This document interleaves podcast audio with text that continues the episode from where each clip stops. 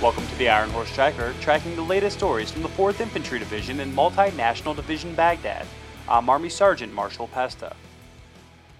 Over the last month, four members of the 18th Military Police Brigade, attached to Multinational Division Baghdad, have lived at the Jamia Iraqi Police Station, helping to train 60 new members of the local police force. They continue the training IPs received during the basic recruiting course, focusing on many of the same objectives American military members train on, such as weapons qualification, first aid, search operations, and basic battle drills. The final lesson focuses on conducting security patrols so that these new IPs will be ready to secure the streets of Jamia. The residents say they are happy to have the peace of mind that comes with the new Iraqi police force, and they expect their neighborhood will be safer in the future because of them. Multinational Division Baghdad soldiers say that they are here to help the Iraqi people, so when opportunities arise for them to make a difference, they are happy to do what they can.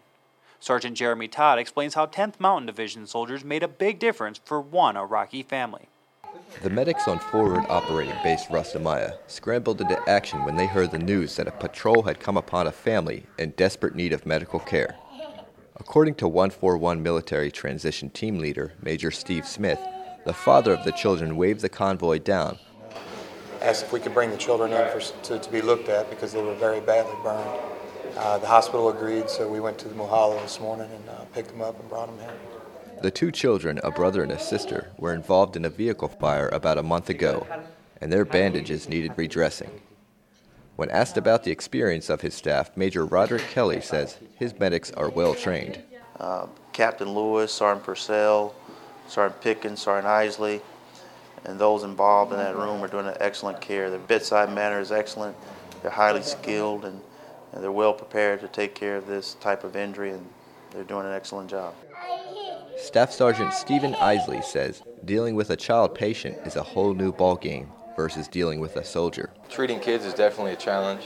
Uh, it's a little bit more difficult than treating a soldier, just by the fact that you know they're young, they're uh, they don't necessarily know what's going on as much as a uh, soldier would. Uh, they responded really well. They actually smiled and waved to us. You know, they let us do what we had to do. The father of the children wanted to take a group photo with the medical staff before it was time to take the kids back to their village. Usually this is a hostile part of town, but when they pulled up, the streets were packed with welcoming family members. Reporting from Baghdad for 4th Brigade 10th Mountain Division, I'm Sergeant Jeremy Todd. And that's all we have today on the Iron Horse Tracker.